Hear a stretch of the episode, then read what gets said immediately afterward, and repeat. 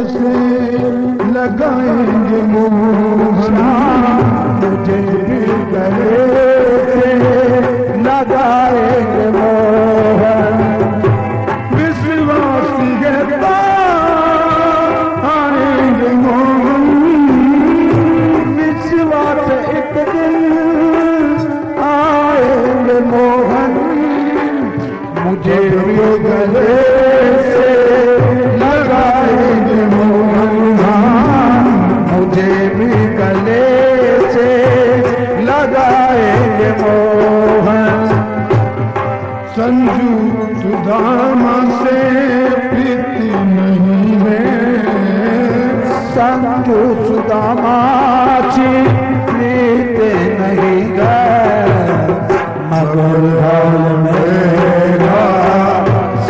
Ram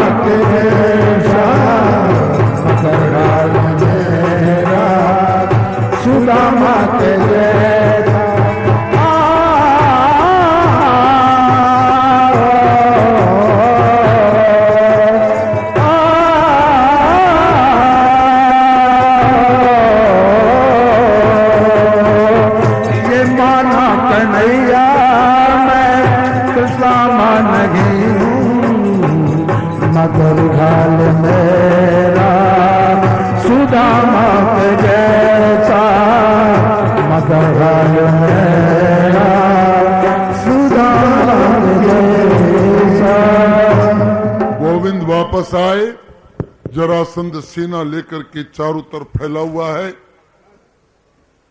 Baldau भैया को कहा, भैया, हा, एक काम करते हैं, क्या? राक्षसों से युद्ध करें, लेकिन अपनी प्रजा को तो बचाएँ। ये रोज़ाना रोज़ाना के रक्तपात में हमारे भी कुछ लोग मर जाते हैं। तो एक ऐसी नगरी बसाई जाए, जहाँ पर हमारे लोगों को कोई नुकसान नहीं हो।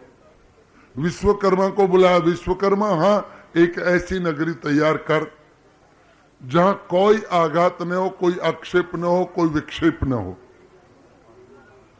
महाराज द्वारिका नगरी बनाई विश्वामित्र विश्वकर्मा जी ने।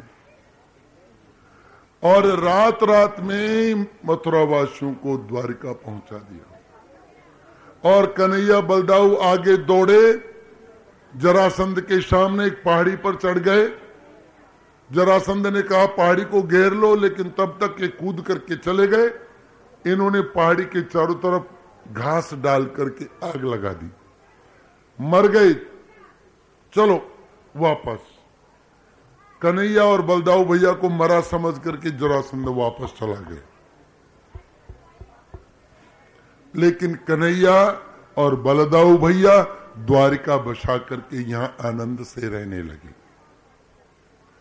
आज एक ब्राह्मण एक पत्रिका लेकर के आया है। कहाँ से? भीष्म कन्या रुक्मणी की पत्री। जब रुक्मणी को यह पता चला कि मेरे भाई शिशुपाल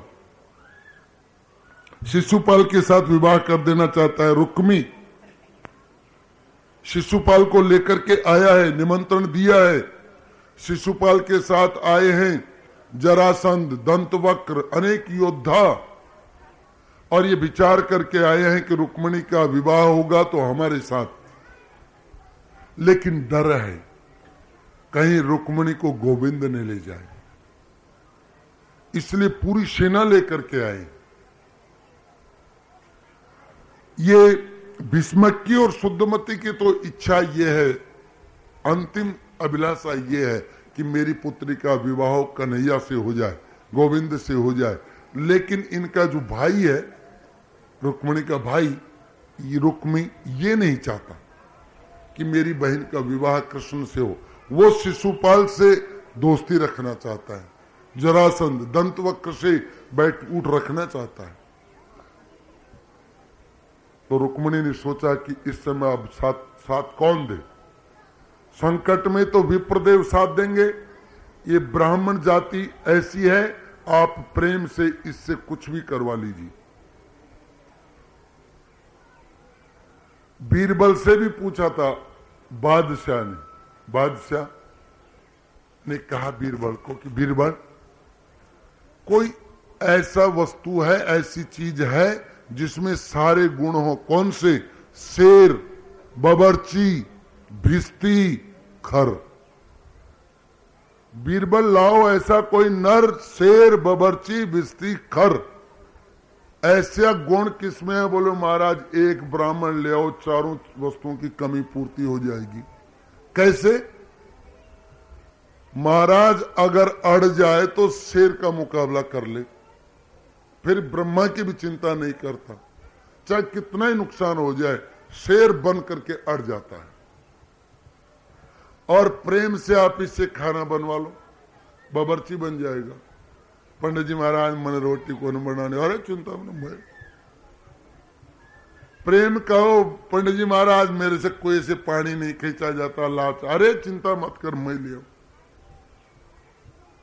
पानी भी ला के पिला देगा। ब्राह्मण प्रेम से अगड़, अकड़ गए तो शेर हो जाएगा। और खर गधा भी है ये, कैसे? आपके पास 20 किलो वज़न है, परेशान हो रहे हो, अगर कोई ब्राह्मण मिल जाए, थोड़ी दूर साथ चलो, और फिर उनके सामने ऐसे झूठे, ऐसे ऐसे करने लग जाओ तो कह लो लो मैं ले चलता हूँ। ले लेगा वो, दयालु है।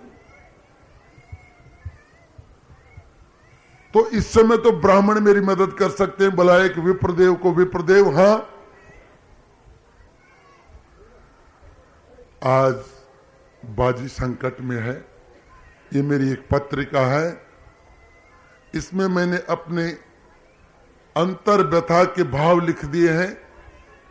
किसी भी प्रकार कल प्रातः काल तक ये पत्रिका गोविंद के पास पहुंचानी। कहा? द्वारिका। कहा तुम्हारा विदर्भ देश? कहा द्वारिका? बोले, इसलिए तो आपको याद किया।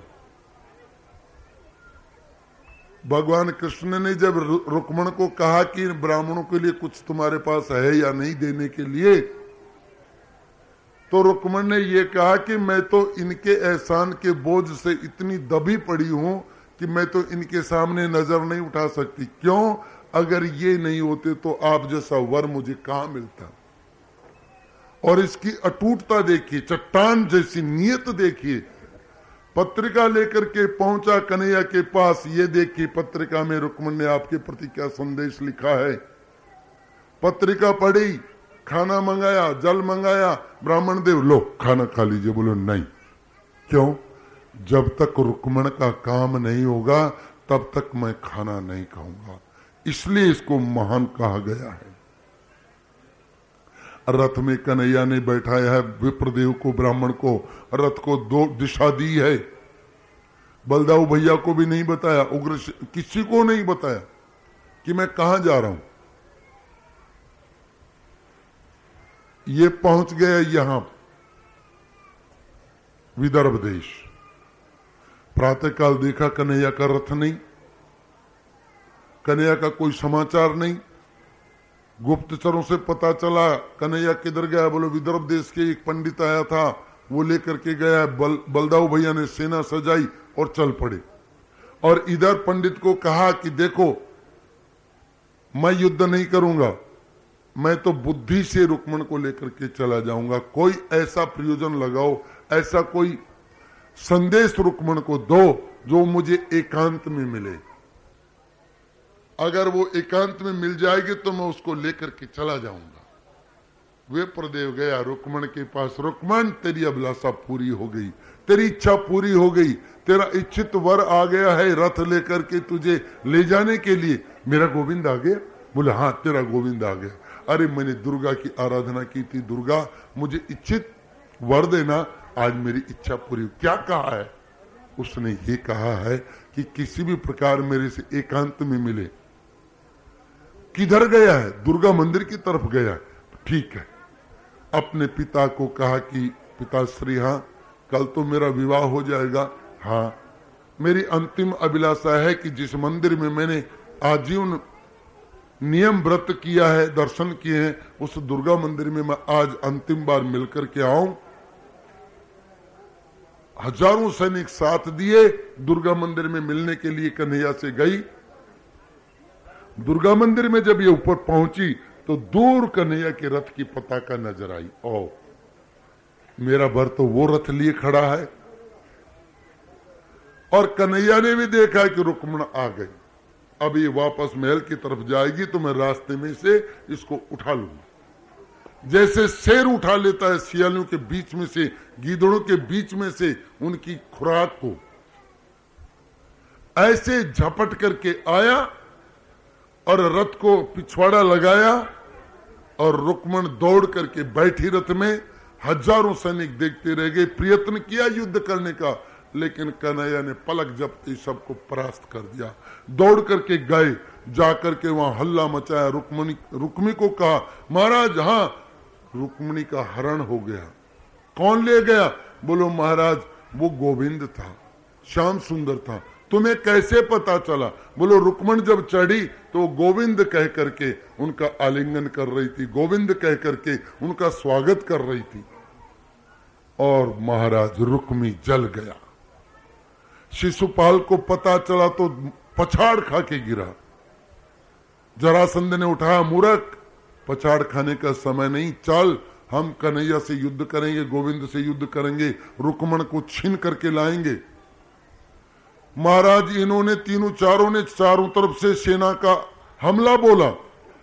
कन्हैया का रथ चारों तरफ़ से गिर गया, लेकिन तब तक आ गए बल की अधिष्ठाता देवता शंकरषण ये शेष नाग अवतार, इससे कौन युद्ध करे? इसके हल और मूसल का प्रहार सहने में किसकी क्षमता? पलक झपते ही जरासंध को पटक दिया, पलक झपते ही दंतवक्र को पटक दिया। शिशुपाल भग गया। रुक्मी अड़ गया तो पकड़ लिया रुक्मी को। ले। यदुवंशियों से युद्ध करना चाहता है, यदुवंशियों की क्या ताकत है दिखाए? रुक्मी को पकड़ लिया, मुंडन कर दिया। काटने लगे गर्दन तो रुक्मणी रोने लगी। अरे मेरा भाई है, तुम कैसे रिश्तेदार हो? रिश्तेदारों को मार रहे हो। बलदाऊ भैया ने कहा, भैया, छोड़ दे छोड़ दे, छोड़ दिए ये ये मारने की वस्तु नहीं। दीवाल में आड़ोर घर में एकदम से साफ़ कर दीजिए सलाह। ये घर में शकुनी होते हैं। घर में अगर साड़े की सलाह चलती है तो समझो कि तुम्हारे घर में शकुनी घुस गया। अरे, अपने भाई की सलाह नहीं मानते। अपने चाचा ताऊ की सलाह नहीं मानते। थोड़ो इस भी की भी बात होती, चिट्ठी लगेगी, भाई, जल्दी आ जा। मंत्री जी आऊँगा, फिर सलाह होगी घर में। ऐसा कलयुग आएगा। बाण बाण जा जुड़ जुड़ देखे, शाला मोज उड़ाऊँगा। ऐसा कलयुग आएगा। इस श्रीमद भागवत में ऐसी कोई वस्तु नहीं जो छुट गई हो। ये प्रसंग भी आया है। तुम्हारे घर में तुम्हारे साले, तुम्हारे ससुर, तुम्हारे रिश्तेदारों की नहीं चलनी चाहिए, तुम्हारी अपनी चलनी चाहिए। तुम्हारे ससुर की चलनी चाहिए, तुम्हारे जेठ की चलनी चाहिए, तुम्हारे भाई की चलनी चाहिए लेकिन तुम्हारे घरवाली के भाई की चले ये बात जचती नहीं है।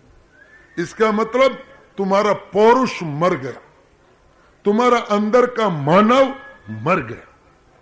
इसलिए तुम तुम्हारे वहाँ के रिश्तेदारों के आश्रित हो गए। सूरवीर लोग कभी किसी का आश्रित नहीं होते। जिनको प्यार है अपने वतन से, अपने घर से अपनी मान, अपनी प्रतिष्ठा से जिनको प्यार है, वो किसी को ऊपर हस्तक्षेप नहीं करने देते। आपने देखा, कुरुक्षेत्र तो देखा, महाभारत किसने करवाया? शकुनी ने करवाया। देख लो, दूसरों की सलाह लेकर के चलोगे तो नाश हो जाए। इसलिए कथा ये कहती है कि घर में कभी अन्य व्यक्ति का प्रवेश नहीं। एकदम ठीक ये परंपरा भी रही है हमारी। हम लोग उसको गहराई में जाते नहीं। ये जो राजपूतों के कोटड़ियों में बाहर का व्यक्ति अंदर प्रवेश नहीं कर पाता था, इसका मतलब यही था कि हमारे परिवार में बाहर के व्यक्ति का हस्तक्षेप नहीं होना चाहिए। बड़ी गहरी बात है ये। हमारे ब्राह्मणों में दरवाजे से अंदर कोई नहीं जा पाता था, इसका एक ही रहस्य था कि हमारे परिवार में, हमारी सलाह में, हमारी जो नीति है, परिवार की नीति है, इसमें किसी का हस्तक्षेप नहीं होना चाहिए। लेकिन हमने उसका गलत अर्थ लगा लिया कि बाहर को आदमी नहीं बढ़ना चाहे चाहे साड़वाड़ घर ने ढा दे, चाहे और कोई यार घर ने ढा दे, ये इसका अर्थ यही था कि हमें हमारे परिवार में किसी को घुसने नहीं देना चाहिए। राय अपने घर की हो। दूध माँ का चाहे शेरी हो, बैठ वो बाया को, चाहे बैरी हो, छाया पेड़ की, चाहे कैरी हो। ये हमारे जो बुज़ुर्ग लोग कथा कह करके गए हैं, जो श्लोक, साखियाँ कह करके गए हैं, इनमें बड़ा गुड अर्थ है। लेकिन आज बाई से तो मिले से कोर्ट में डेढ़ दो महीना पाँच तारीख पड़े जाना। सासरा ज़्यादा आवागमन रहे थे। अरे और तो और मैंने ऐसे ऐसे लोग भी देखे हैं, पेंशन के कागज़ जमा है ससुराल में। और दुश्मनों, थारो बैंक, थारो ससुराल। है? माँ का विश्वास नहीं, बाप का विश्वास नहीं, ताऊ का नहीं, दादा का नहीं, और उनको विश्वास है जो 20 वर्ष पाछ मिले थे तन जो जन्म से मिले उनका विश्वास नहीं, जो 20 वर्ष बाद में मिले हैं, अपनी सेफ़ डिपॉजिट वहाँ। और पाच कई बार सिर पर हाथ देर बार गाल तो हो झूठा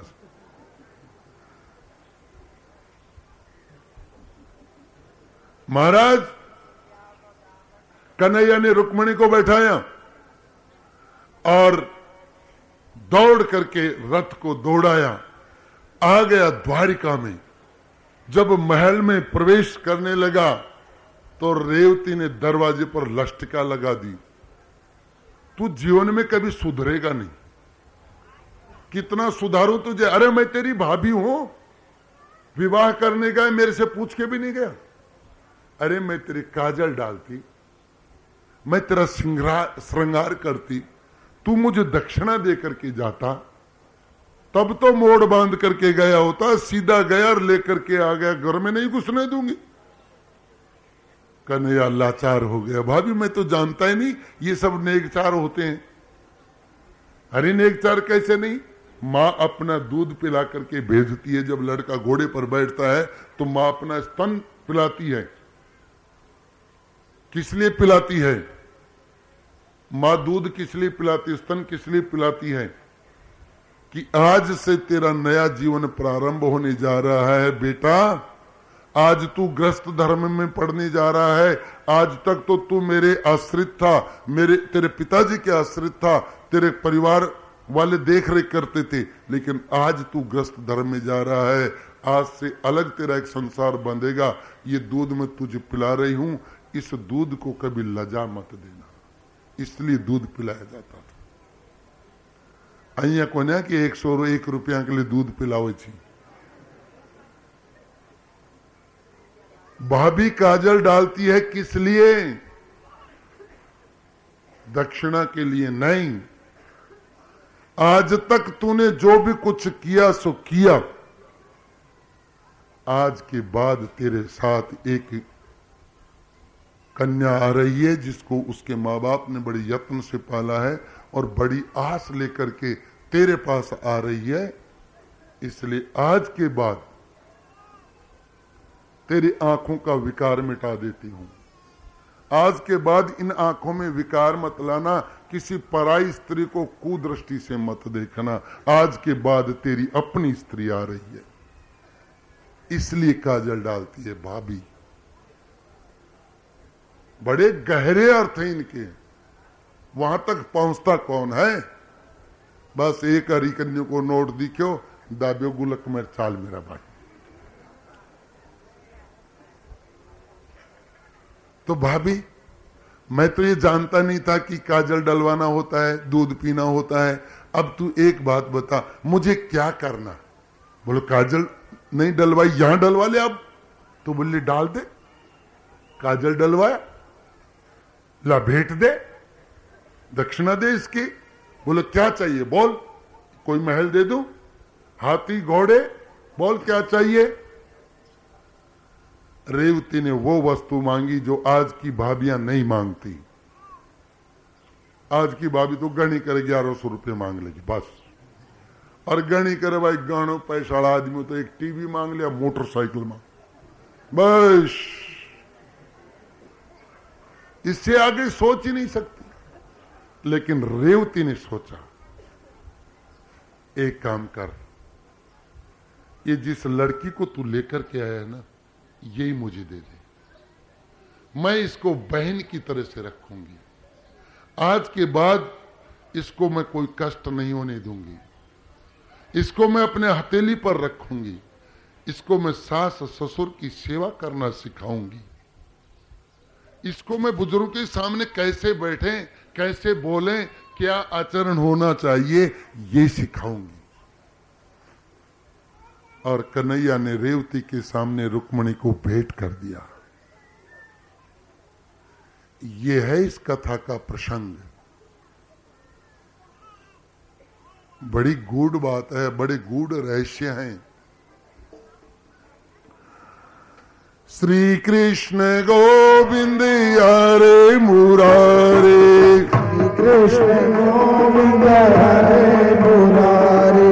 हे श्याम। सुंदर राधा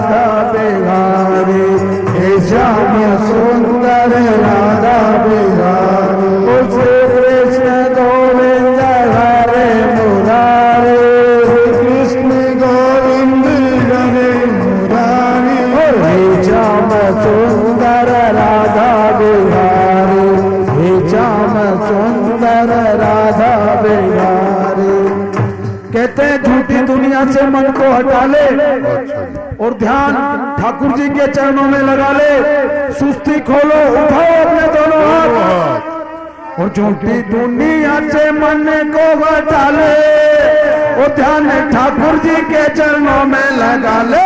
नसीबा तेरा जाग जाएगा, नसीबा तेरा जाग जाएगा। ओए हो, नसीबा तेरा जाग जाएगा, नसीबा तेरा जाग जाएगा। झूठी दुनिया से मन को हटा ले ध्यान ठाकुर जी के चरणों में लगा ले। नसीबा तेरा जाग जाएगा। नसीबा तेरा जाग जाएगा। ओए होए नसीबा तेरा जाग जाएगा। नसीबा तेरा जाग जाएगा। हरे कृष्णा हरे कृष्णा कृष्णा कृष्णा, हरे हरे।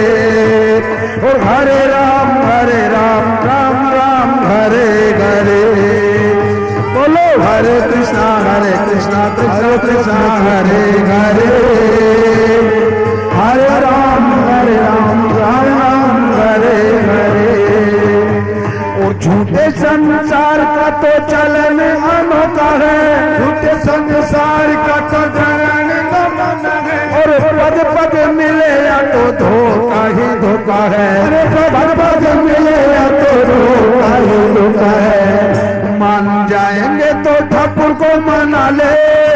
मान जाएँगे तो ठाकुर को मना ले। लगा ले। नसीबा तेरा खुल जाएगा। नसीबा तेरा खुल जाएगा। होए नसीबा तेरा जाग जाएगा।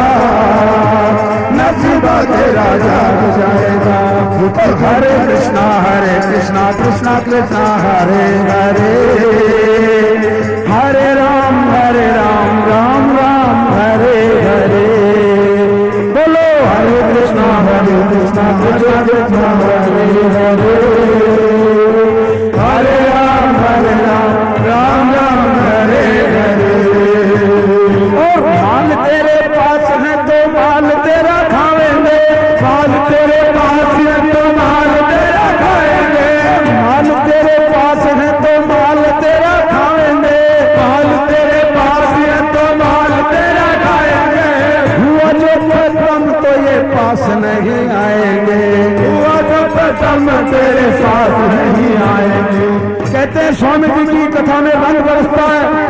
इतना जन समूह और जिनकी कथा में रंग नहीं बरसता, पाँच दस आदमी आते हैं और सो जाते हैं।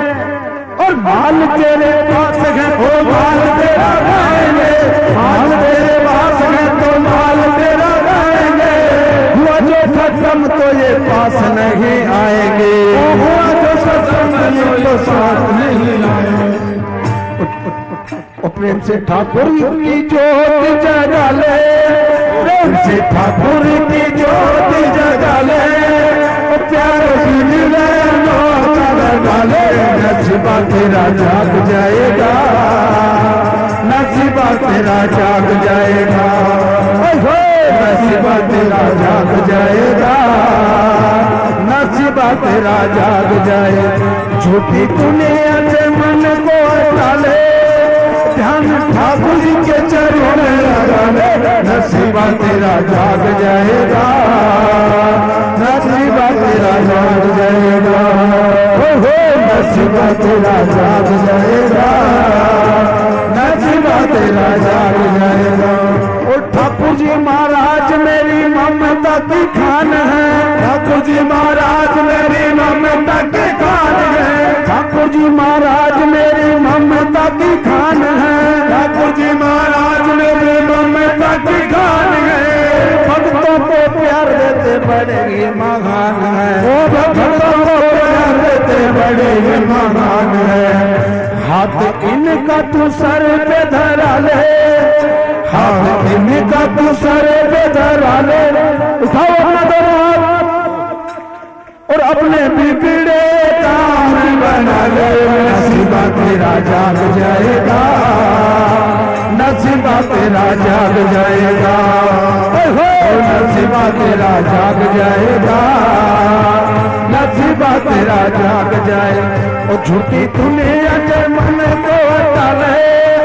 ध्यान के चरणों में लगा ले नसीबा तेरा जाग जाएगा नसीबा तेरा जाग जाएगा और होए नसीबा तेरा जाग जाएगा नसीबा तेरा जाग जाएगा और होए नसीबा तेरा जाएगा नसीबा तेरा जाग जाएगा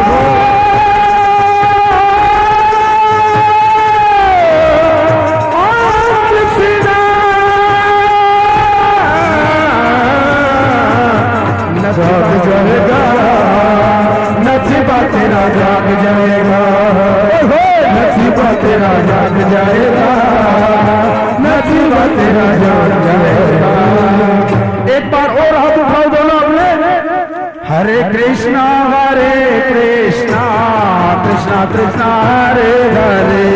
कृष्णा हरे कृष्णा कृष्णा कृष्णा, हरे हरे। हरे रामा हरे रामा।